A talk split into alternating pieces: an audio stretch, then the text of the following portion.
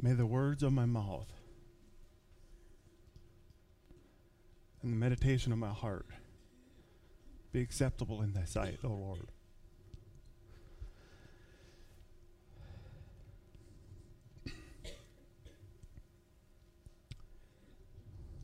You know, there's sometimes I can get up and share and uh,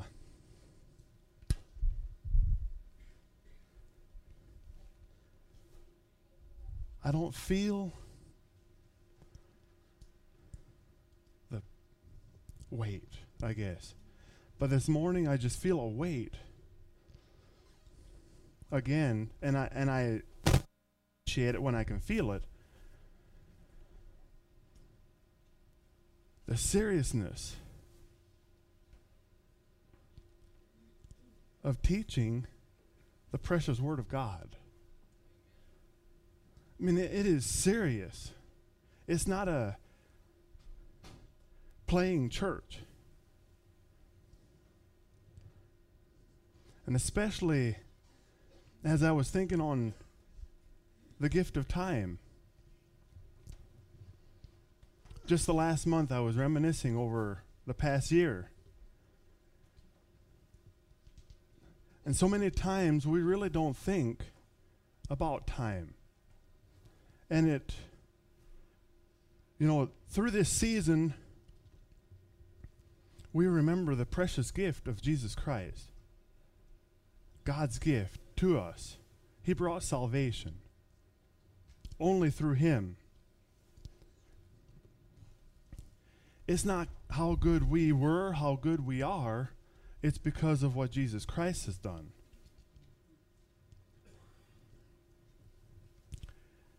God holds the hourglass of time.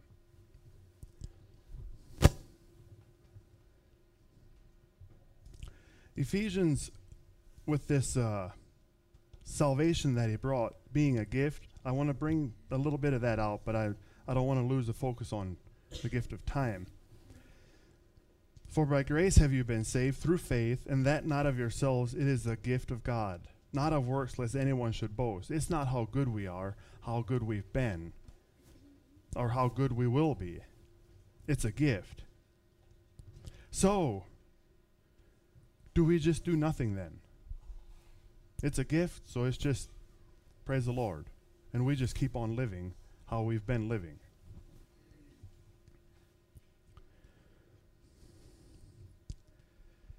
But what's really important is how we live the gift of time, is how valuable salvation really is to us.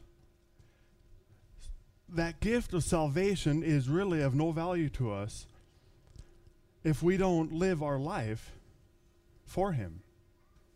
How are we living out that salvation? That's the key of have we really accepted that gift? It will change you. The whole, our whole being, our whole thoughts change.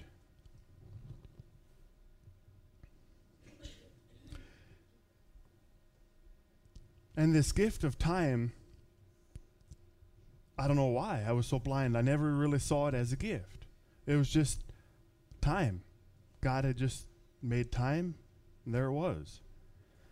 But, you know, we don't know if we'll see the next day, if we see the next hour, if we see the next minute, or even the, the next second. We don't know. When God says it's enough, it's enough for me. When my last breath is taken, I have no control over that. It's gone. That gift is taken away. What's done is done, it's final. That's how, that's why, for me, I just see a seriousness in the end of the year, looking over the past year, the sadness at maybe sometimes how I've wasted some of the time. Because only what we do for the kingdom of God is really what counts. Only that. But we lose our focus.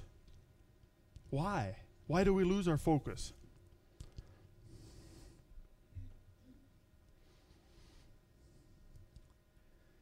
Those were the thoughts God has been pressing on my heart as I was reminiscing my life. So I want to share some of these. And it was more than what I can even bring into a message.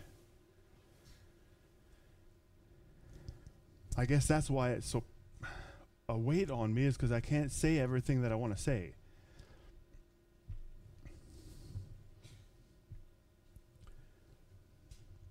When we go to work, what do we go for? Where's our focus? Is it, you know, we need money to live. We should be good stewards of it. But where's our focus? Is that our focus when we go to work to see how much we can make? How quickly or how we can walk up that ladder and see if we can't just make more and just make more and just make more? Or are we going focused on the kingdom of God and seeing it in the perspective of what He sees and what He wants, what He desires for me to do that day?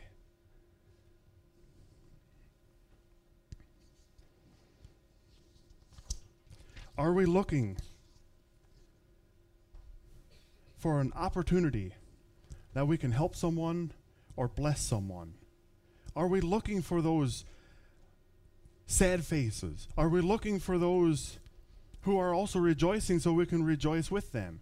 Or are we so taken in our work we don't even have time for the person next to us? We don't even see, maybe, their need of a word of cheer or even just a happy good morning can speak volumes to a person who's feeling lonely.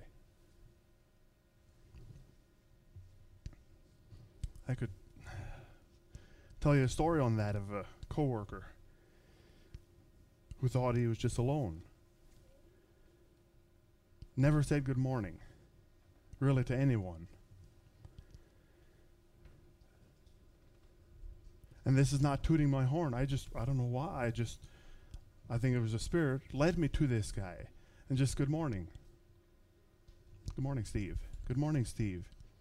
Now, when I walk through there and I don't say good morning, then I'll say, hey, Laverne. Oh, yeah, good morning. Um, we can make a difference if we just see it.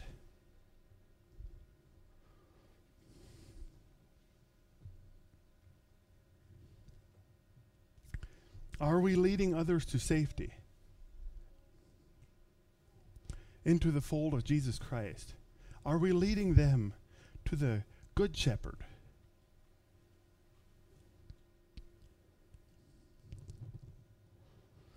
You know, there was this man who was not a believer, but his wife was. And she tried to tell him in the Christmas time where God sent his son to save us. And he just couldn't believe that. And he couldn't see why God would do something like that. And then one one day there was this winter storm coming in and he saw this flock of geese flying around and he thought, "Man, he's got to do something because the storm is bad that's coming and these geese will never make it. So some way somehow I've got to get them in my barn." So he would drop some uh, breadcrumbs, see if he can lure him down to eat the breadcrumbs and into the barn. Then he thought, you know, if I could only be a goose where he could draw them in to safety. And then he happened to think about his goose. So he went in the barn, got his goose, and let him fly out there. The goose took around, went through the flock, came back into the barn, and one by one the geese started following and went in the barn. And at that moment, God opened his eyes. That's why he sent Jesus. The word was there. The law was there, but the law could not save. But Jesus Christ came and became flesh and dwelt among us. He became one of us. Now we, one by one, can follow him into safety from the terrible storm that's raging out here. What are we doing with our time? Do we see? Do we even notice the sea of lost souls out there that need a safe haven?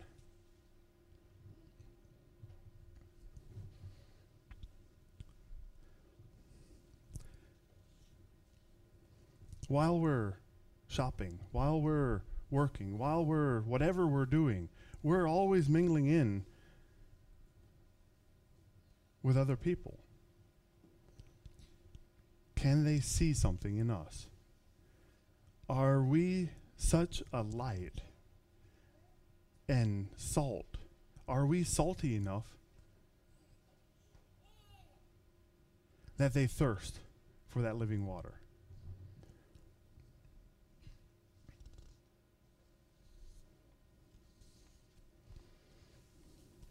Is the kingdom of God our focus every day? How do we treat others?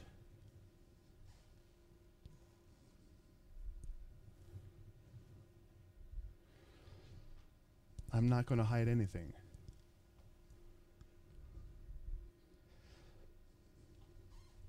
It's embarrassing to say, but there was a time we would have guests See, I like that fresh ground Colombian coffee.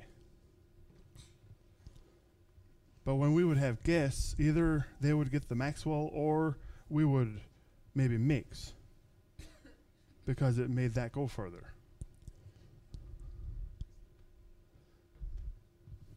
God showed me something.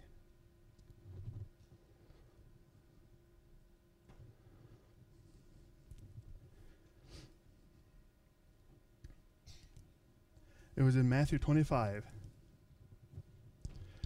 where when we stand before him then we ask when did we see you in this way and that we served you or that we didn't? When were you that way and we didn't? Or when did we see you that and we served you? Then he said and the king will answer and say to them, Assuredly I say to you, inasmuch as you did it to one of the least of these, my brethren, you did it to me. So whenever I tried to get by cheap, I would have never served Jesus in that way. So I promise God, whatever, whenever we have company, whenever there's a guest or visitor or whatever, I want to serve the best because that's what I'm doing to Jesus.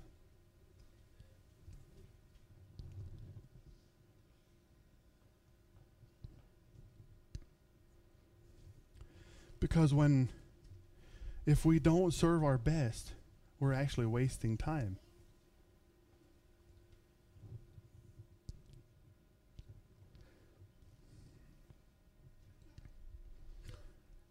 Only one life will soon be past.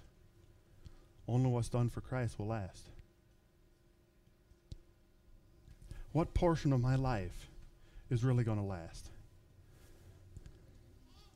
It's sad to think of all the wasted years, the wasted time.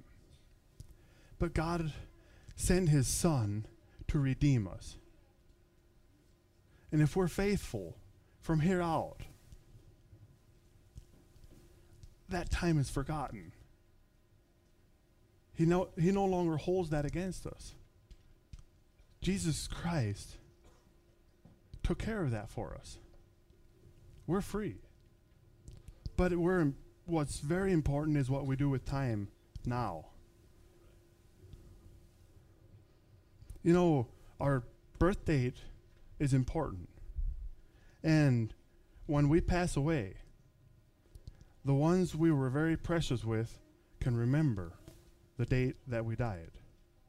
It's important to them.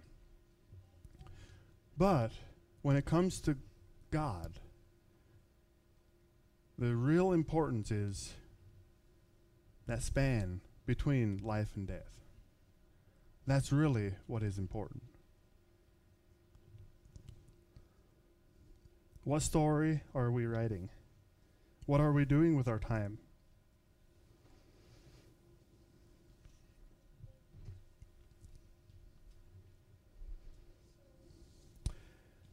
Are we as good a steward with our time as we are with our money or whatever we have? And then in God's economy, which is most important?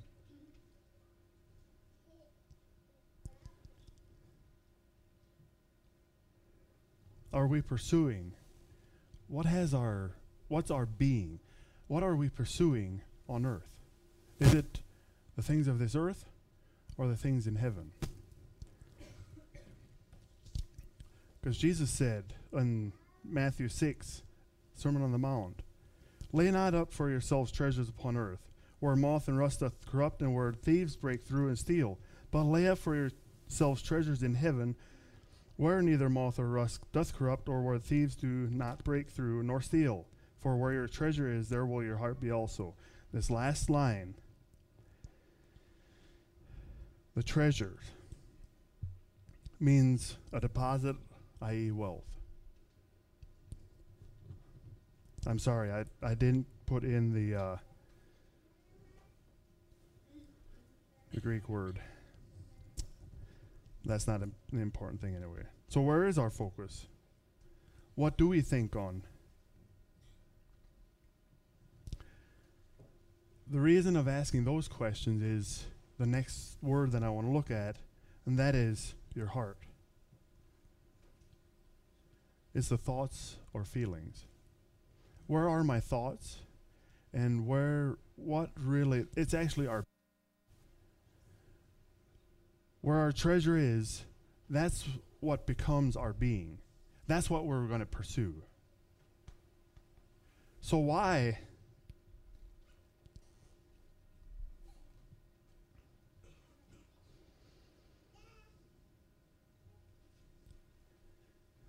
I'll leave that question later. Paul instructs us to take every thought captive to the obedience of Christ. See, so many times in my life, my mind, my thoughts are in autopilot. I'm thinking, but I'm not even really thinking on what I'm thinking, if that makes sense. It's just it's just there. And God is teaching me through being more in an unhurried life is being intentional on what I'm thinking. You know, we're just we're speed addicts. We're just going and going and going and our mind is going like that and we're we're not really thinking what we're even thinking. And that's why we're not accomplishing what we should be accomplishing, because we're not really thinking. So we need to slow down and put our manual and then taking every thought captive. And we, so when this thought comes that's in our mind of maybe whatever we want to do or whatever say or whatever it may be, the thought that comes. So we go, either we line it up with the word or we take it and take it captive to the Jesus Christ. Is this from you or is this from the enemy? Will this draw me closer to you? Is this the heart, your heart? That's how we do it. But if our mind is in autopilot, we aren't doing that. It's just going. To be more intentional of what my thoughts are.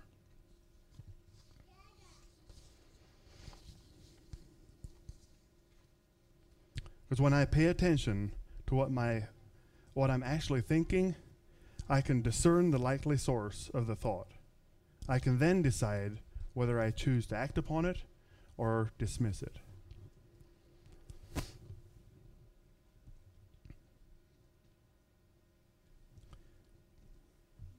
In Jeremiah, we like we like that first verse. For I know the thoughts that I think toward you. See, this is when the children of Israel were taken captive in Babylon, and he was just going to release them.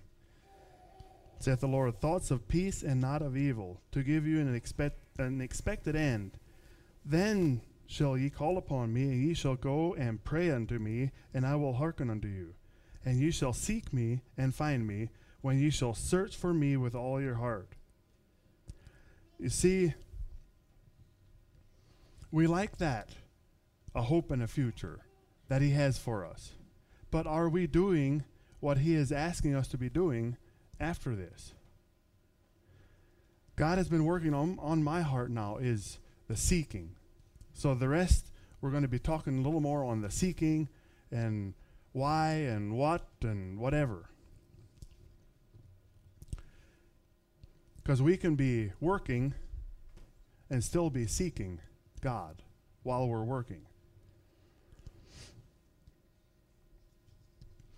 See, in many places, I had to define my search because there were so many seeks that I had to do the Old Testament first and then the New Testament because there's so many seeking, seek, search.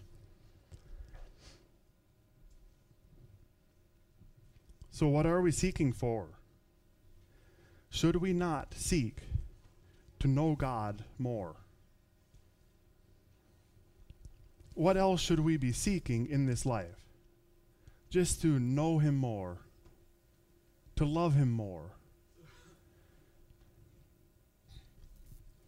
You see, because the more we know God, the more we know His will. So the more we know His will, the more we want to know God, and it keeps going the cycle keeps going and we keep growing. That's how we keep growing is the if we're not growing, I'm afraid we're not seeking. We're wasting our time because we should be seeking continually. We'll get to that yet.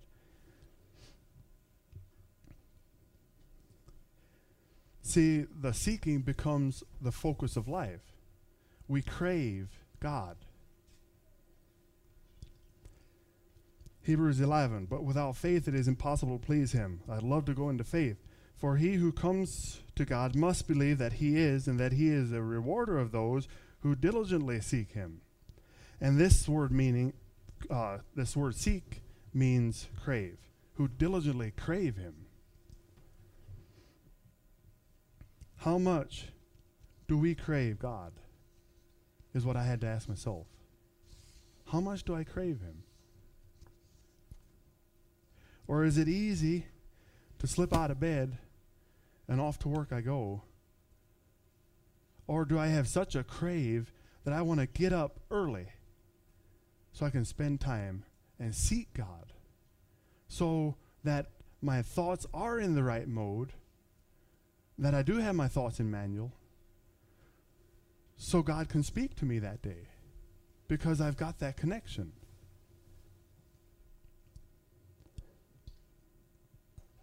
Do we have a godly appetite? Seek the Lord and his strength. Seek his face continually. You know, this verse is not on the Christian smorgasbord, where, and that's not what the Bible is either, where we just page through and we just get what fits my appetite, and the rest we just leave there. This is a commandment of God that we seek him continually not just when it's convenient. We must take time for God.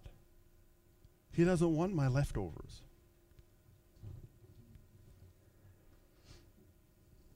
We all know the parable of the man who was traveling from Jerusalem to Jericho and how that dog Samaritan, that's what they were considered dogs. How the priest and the Levite, they were the religious guys of the day, and they walked on by.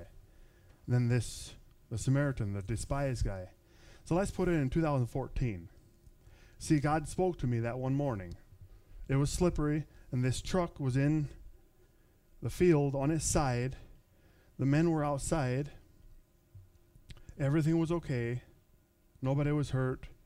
And I felt here and I didn't feel my phone. So I kept on going. I thought, well, I can't really help. Got to work and there was my phone. This is why didn't I feel it? But even then, God just said, Why didn't you stop?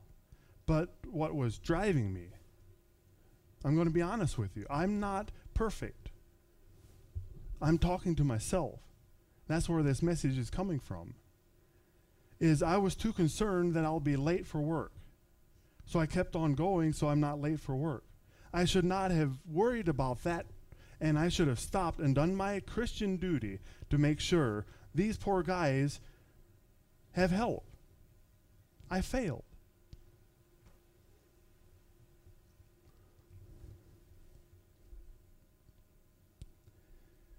So here's my story. There was this lady traveling from Nappanee to White Cloud, Michigan. She ran out of gas and she stood there. Now, this is not that she was beat or anything. She was just standing there needed with a jug of, that needed gas. Along came a load of um, Mennonite women going shopping. And they discern, you know, they discuss it and they said, you know what? You know, if we stop, that takes time away from shopping, and then we'll spend money to give her some of that gas, then that leaves less money for me to spend. Let's just go. Who knows if she really needs it anyway? They keep going. Along come these Mennonite pastors and their wives, and they're heading to the shack for their retreat. They're on vacation. But you know, we're running late. Supper is served at 6. And if we stop, we're going to miss supper. So they keep going. Then along comes the town drunk in this dilapidated truck. He really has nothing going. So he stops, sees what's wrong. Then he said, No, just put your jug in the trunk. I'll tow you up there to the gas station. So he tows her up there and he fills her tank with gas and takes the little money that he had left in his pocket and pays for that gas that he actually was saving so he could have one meal that day because he's living paycheck to paycheck. Not good because he's the town drunk. But yet, he had time because he was not so busy. He had an unhurried life.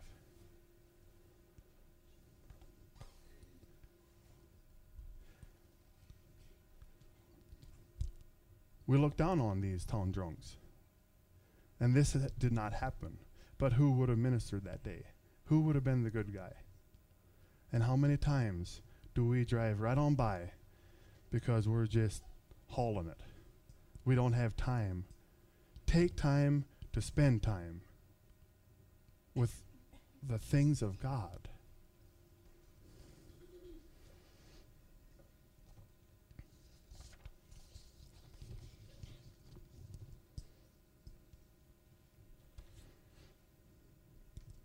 And after he had said that parable, he gave Jesus gave a commandment, said, Go and do likewise. How well am I doing? That's what I had to think of after I had bypassed that truck that was on its side. Go and do likewise. And I had failed. I don't want you once thinking I'm standing here telling you I've got it all under control. I don't.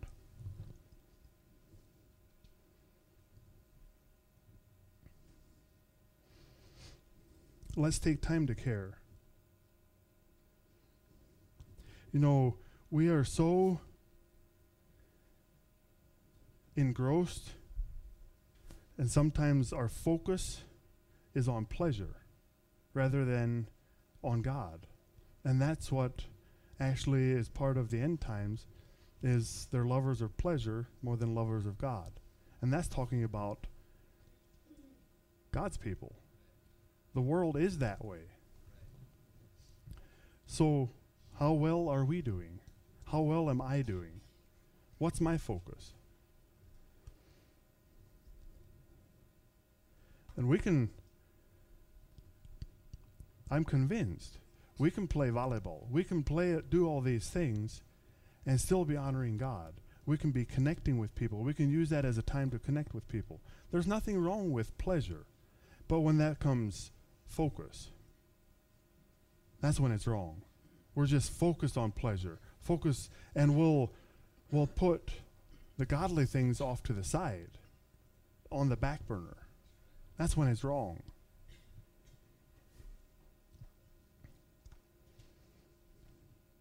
So why why will the church become lovers of pleasure more than lovers of God? Why? I don't know if I know the answer, but one thing that I sense would be true is there's way too much carnality that's left. We're not totally crucified with Christ. The flesh has not been totally crucified. We believe in the grace, and then we just continue living in our old self instead of denying. If we want to follow Him, we have to deny ourselves, take up the cross, and follow Him. So, why? This was an amazing, I never saw this verse in this way. Why is this land so chaotic? Why is the government in such a mess? You know, we hear Christians who are just grumbling about the government. We and they're, you know, how stupid they may be or how how senseless they make decisions. But you know, that's in the world. That's the world. Let's see what God says. If my people, which are called by my name, shall humble themselves and pray and seek my face and turn from their wicked ways, then I will hear from heaven and will forgive their sin and will heal their land. Why is the government the way it is? Does this not say we need to look at ourselves. Is that not what it's saying? Then, once we do all this, then I will listen. I'll hear from you. And I'll heal your land. But we also need to understand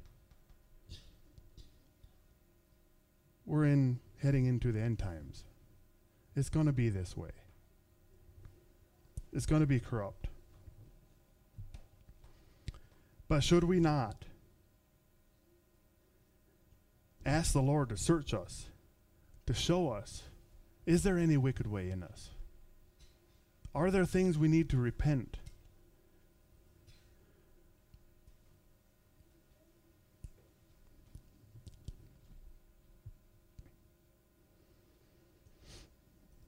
You see, Jesus was that perfect example of how to start a day.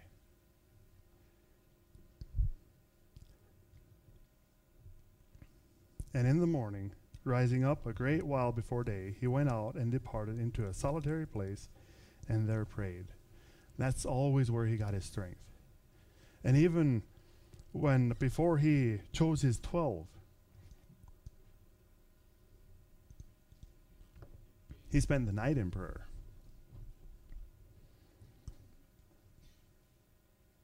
How often have I, in the last year, taken time and went in a place of solitude and just spent time praying?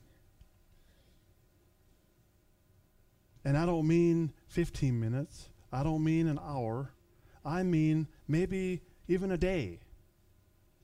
Can we do that?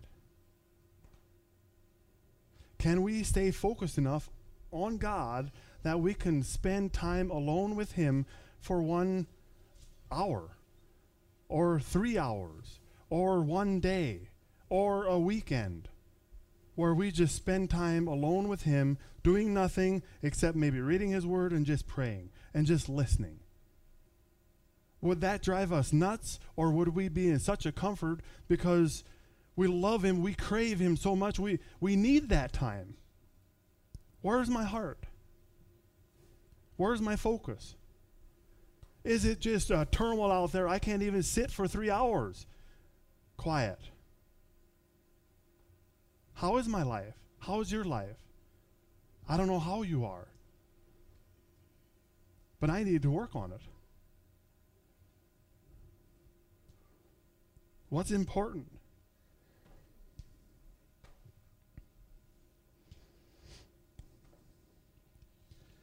When we find ourselves in the valley of doubt or fear, what do we do?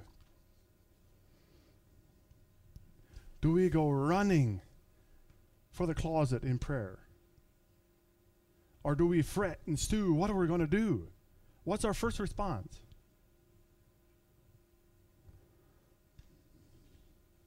Should we not instantly go into prayer? Say, Father, the circumstance I am in is difficult and painful. I would not have chosen it, but you, in your love and wisdom, chose it for me. You intend it for my good, and so by faith I thank you for the good you are going to do in my life through it. Help me to genuinely believe this and be able to thank you from my heart. That's a little prayer I have on my desk. Through dark times, that's what lifts me up by faith. The faith that I possess. I don't know the outcome, but I know who's holding it. I know who's holding that time. And it's all for my good. Do we take the time to be still and know that He is God? In closing, I want to share this little poem I found. In the quietness of prayer. There is strength for every burden. There is courage for each new day. There is hope for each tomorrow. There is help along the way. There is comfort in just trusting each new moment to His care, and a real and blessed assurance in the quietness of prayer. Is that where we get our assurance for the day or for the trial, whatever it is?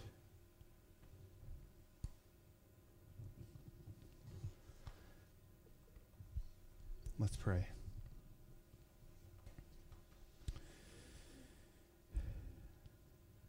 Heavenly Father, I am so sorry. Have I wasted some of your precious time that you've given me?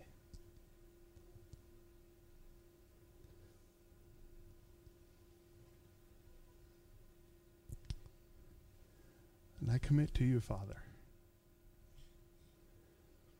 I want to be more intentional to serve you, to seek you continually, so that I can be a true follower of you. And that you are the pilot and not the co pilot of my life. May I see the seriousness of time how it's slipping.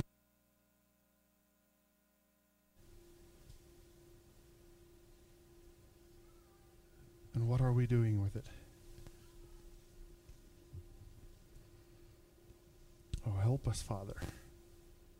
By your Spirit, change us to be more like you.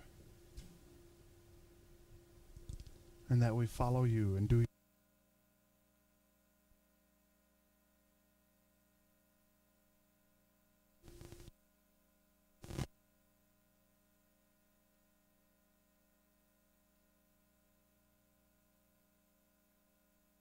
not come back void, but that it fulfills what you want it to be fulfill, want it to accomplish.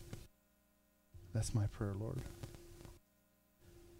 I want you to receive all the honor and glory. It's you, not me.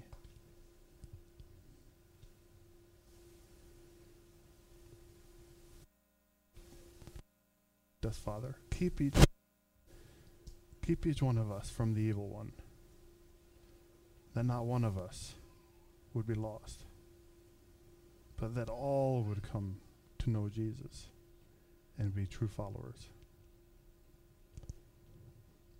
Pray in Jesus' name.